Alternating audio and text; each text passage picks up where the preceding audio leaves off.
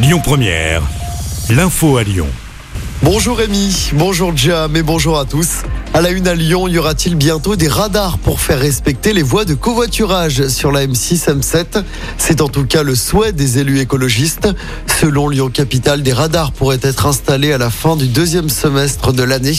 Pour rappel, la voie de gauche de la M6, M7 est réservée aux véhicules avec au moins deux personnes, aux véhicules critères zéro, aux taxis et aux bus express dans les deux sens de circulation entre Dardilly et Pierre-Bénite. Dans la région, une peine de 18 mois de prison, dont 6 à 9 mois avec sursis, requise contre le père de famille qui s'était fait justice lui-même. C'était en octobre dernier à Rouen. Il avait passé à tabac un jeune de 16 ans soupçonné d'avoir agressé sexuellement sa fille de 6 ans. Un passage à tabac mené avec trois autres hommes. Le jugement sera rendu le 7 mars. À noter que l'adolescent de 16 ans a lui été mis en examen et placé en détention provisoire pour des faits d'agression sexuelle.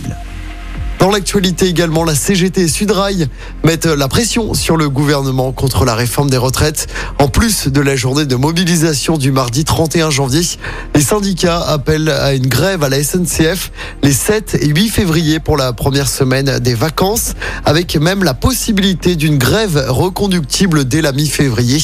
Par ailleurs, plusieurs organisations lycéennes appellent au blocage des établissements scolaires mardi prochain, jour de la grève interprofessionnelle.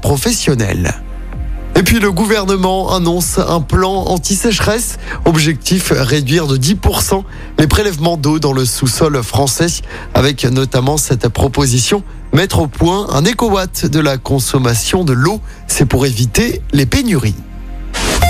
On passe au sport en football. Faux départ pour Jeffrey Adelaide. Le milieu de l'OL devait s'engager pour un prêt de 6 mois avec option d'achat avec le FC Séville. Mais il a été recalé par le club espagnol qui estime que le joueur manque de rythme et qu'il ne sera pas à 100% avant plusieurs semaines.